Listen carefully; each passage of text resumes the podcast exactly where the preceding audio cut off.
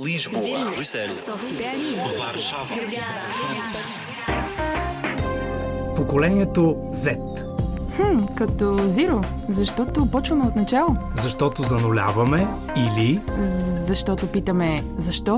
Поколението Z. Един подкаст на Българското национално радио в рамките на проекта Евранет Плюс, водещата радиомрежа за европейски новини. На локално ниво в България започва една промяна, която аз се надявам да бъде доведена до позитивен край. Не случайно се появяват термини като transition дизайн, т.е. дизайн на прехода, в който се говори вече за преосмислене на стратегическо ниво. Зимно време при минус 5 градуса отвънка, вътре температурата не трябва да пада под 16 градуса.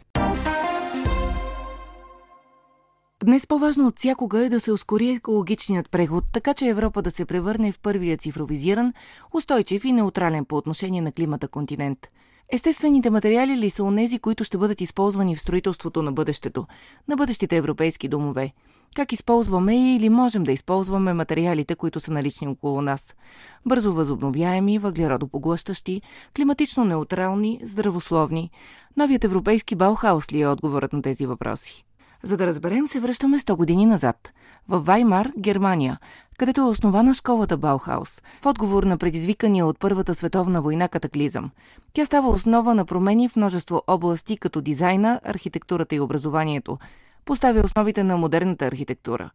Промяната в парадигмата, породена от движението Баухаус, е свързана с стремежа към хармония и баланс между дизайна и формата, в съответствие с принципа формата следва функцията. Днес вече търсим начин формата да следва планетата.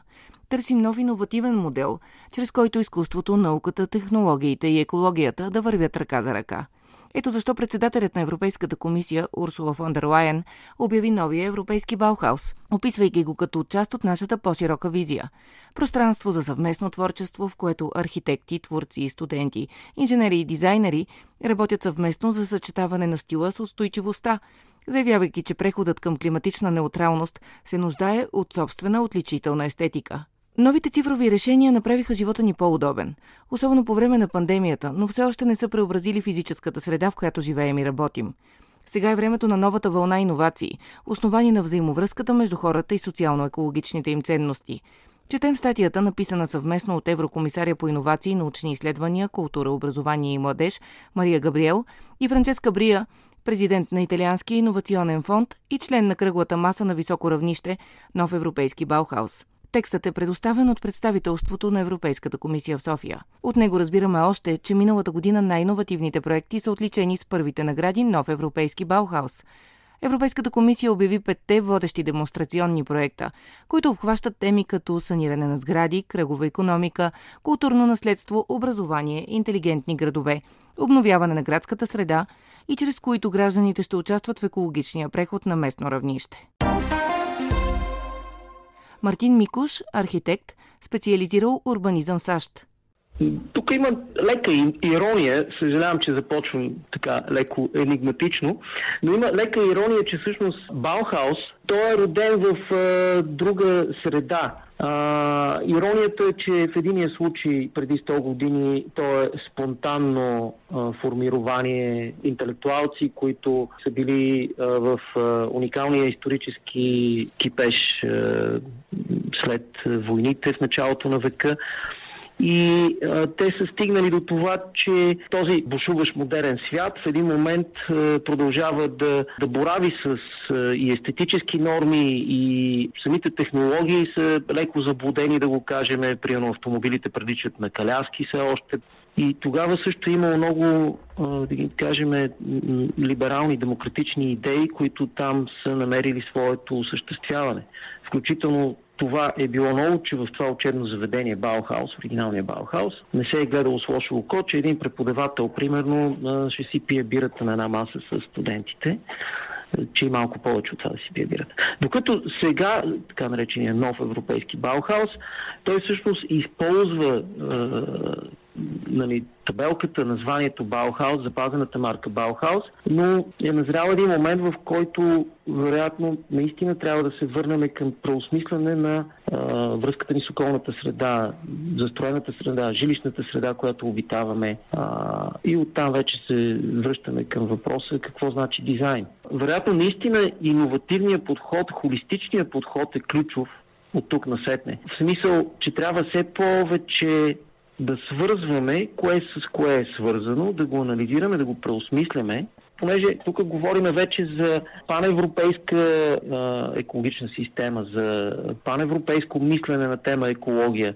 Съвременните градове страдат от едно а, антропоцентрично мислене, в което ние казваме, добре, ето имаме проблеми с автомобилното движение, имаме проблеми с а, отоплението или пък с охлаждането и така нататък, но забравяме едно основно нещо, че а, ние не можем да избягаме от елементите на средата. Първо. И второ, здравословна среда означава среда, в което визуално, сенсуално, на всякакви е, нали, нива на сетивата, ти оставаш във връзка с природата. Няма град, който да е изцяло урбанизиран, който да е здравословен.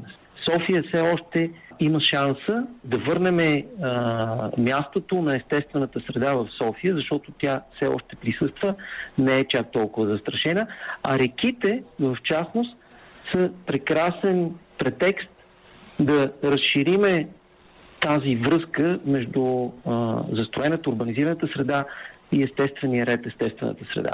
Тоест идеята за линейни паркове по реките на София е прекрасна това трябва да се работи, да се работи постоянно и всъщност тези реки по съвсем естествен начин могат да бъдат гръбнак и свързваща част на всички паркове в, в София. И говоряки и за София, нали, също въжи и за Марица в Пловдив.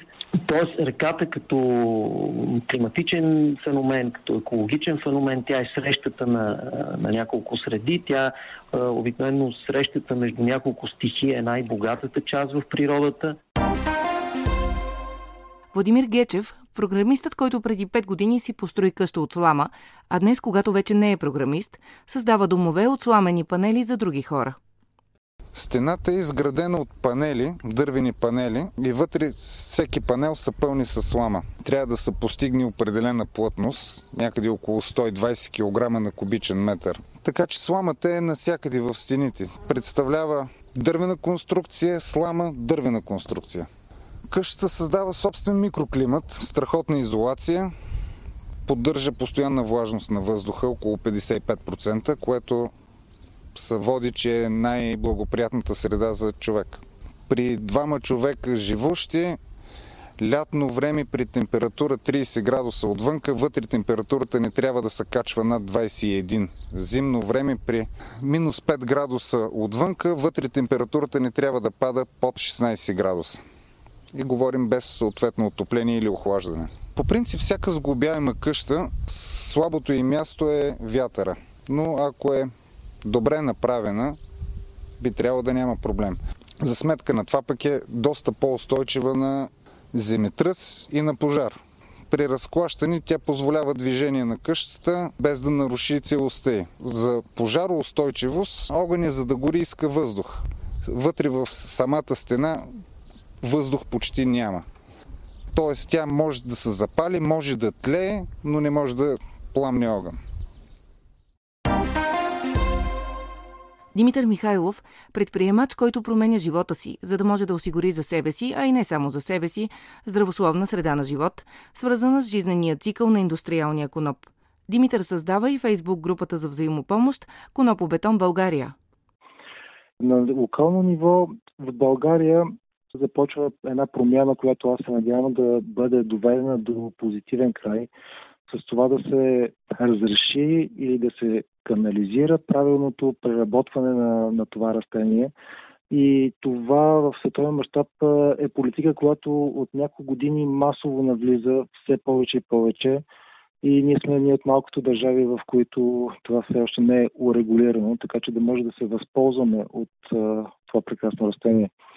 И мога да кажа, че има хора в България, които гледат, но нямат възможност да го преработват, така че на локално ниво ние все още нямаме ресурса, който да използваме.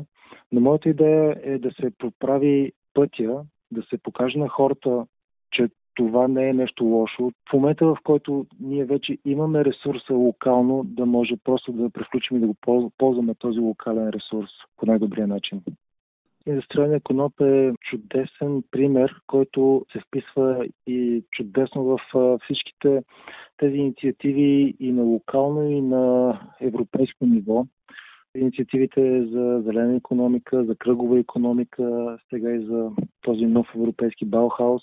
Индустриалният коноп за мен е прекрасно растение, което е бързо възобновяемо, расте за един сезон то участва в всички основни сфери на човешкото битие. Нали, човек може да си направи къща от него, може да си направи дрехи от него, може да се храни с него, може и да го използва за медицина.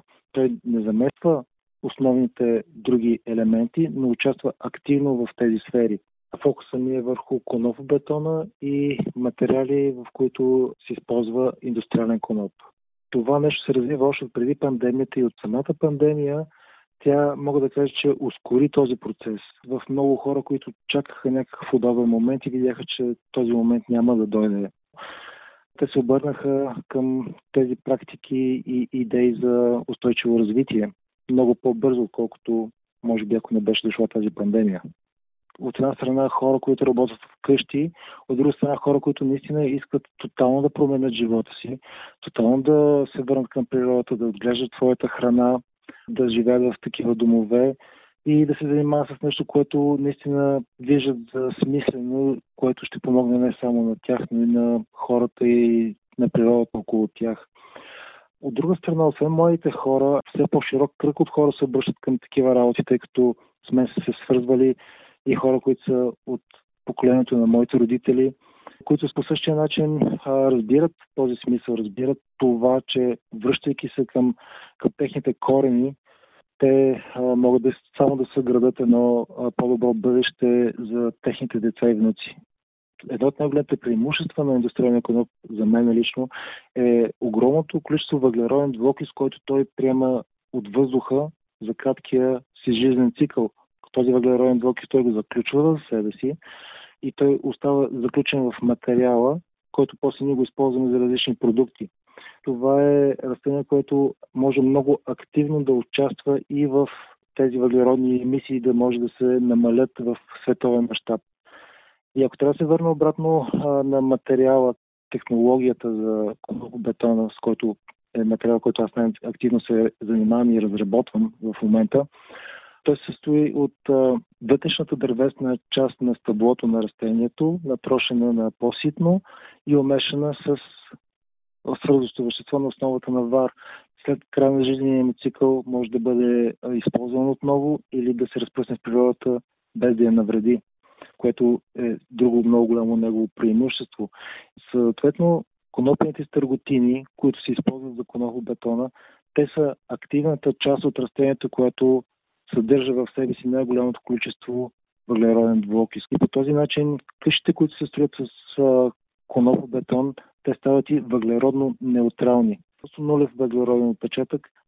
бетона като цяло може да се използва не само за построяване на нови къщи, но за саниране и реновиране на стари, както и за дострояване на къщи, т.е. построяване на някакви пристройки към вече съществуващи сгради. Според Димитър Михайлов, освен тенденцията за избор на технологии за изграждане на домове, които биха могли да се впишат в новия Баухаус, се наблюдава и повишено желание на младите българи да притежават собствени домове. И един пример от Литва. По време на война и економическа криза, младите хора са готови да купуват жилища, казва Аполониус Жилис, преподавател в катедрата по социология в университета Виталтас Магнус в Литва. Aš nemanau, kad čia irgi kažkas Екстраполирайки от проучването, проведено преди пандемията, може да се предположи, че в условията на несигурност младите хора ще са по-склонни да купуват жилище, тъй като покупката на жилище в Литва е свързана с екзистенциално чувство за сигурност. Хората обичат да контролират средата си където могат. Ако се чувстват сигурни, че живеят в собствената си резиденция, те искат да си купят дом, още повече при несигурни финансови условия и условия за сигурност. Дългосрочният найем е много по-популярен на Запад, отколкото в Литва. Čia vėl turbūt žiūrėsime, kurią vakarų Europos šalį, bet mm -hmm. kontrastą galima pasižiūrėti Skandinavijos šalį. Skandinavijos Нидерландус, в Нидерландия или Германия отдаването под найем е популярно, защото е ефтино в сравнение с покупката. Социалните или общински жилища, без стигми и етикети, са най-популярната форма на пребиваване там. В Германия, например, дългосрочните найеми не са изненадващи. Младите хора наемат и живеят в това жилище в следващите 20 години, с други думи, устаряват там. Младите хора наемат и живеят в това жилище в следващите 20 години, с други думи, устаряват там. Наемането е безопасен вариант. Младите хора не са принудени да избират да купуват собствено жилище.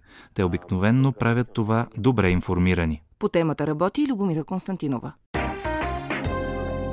Поколението Z, за да разберем кои са хората, които ще променят света ни. Един подкаст на Българското национално радио в рамките на проекта Евронет Плюс, водещата радиомрежа за европейски новини.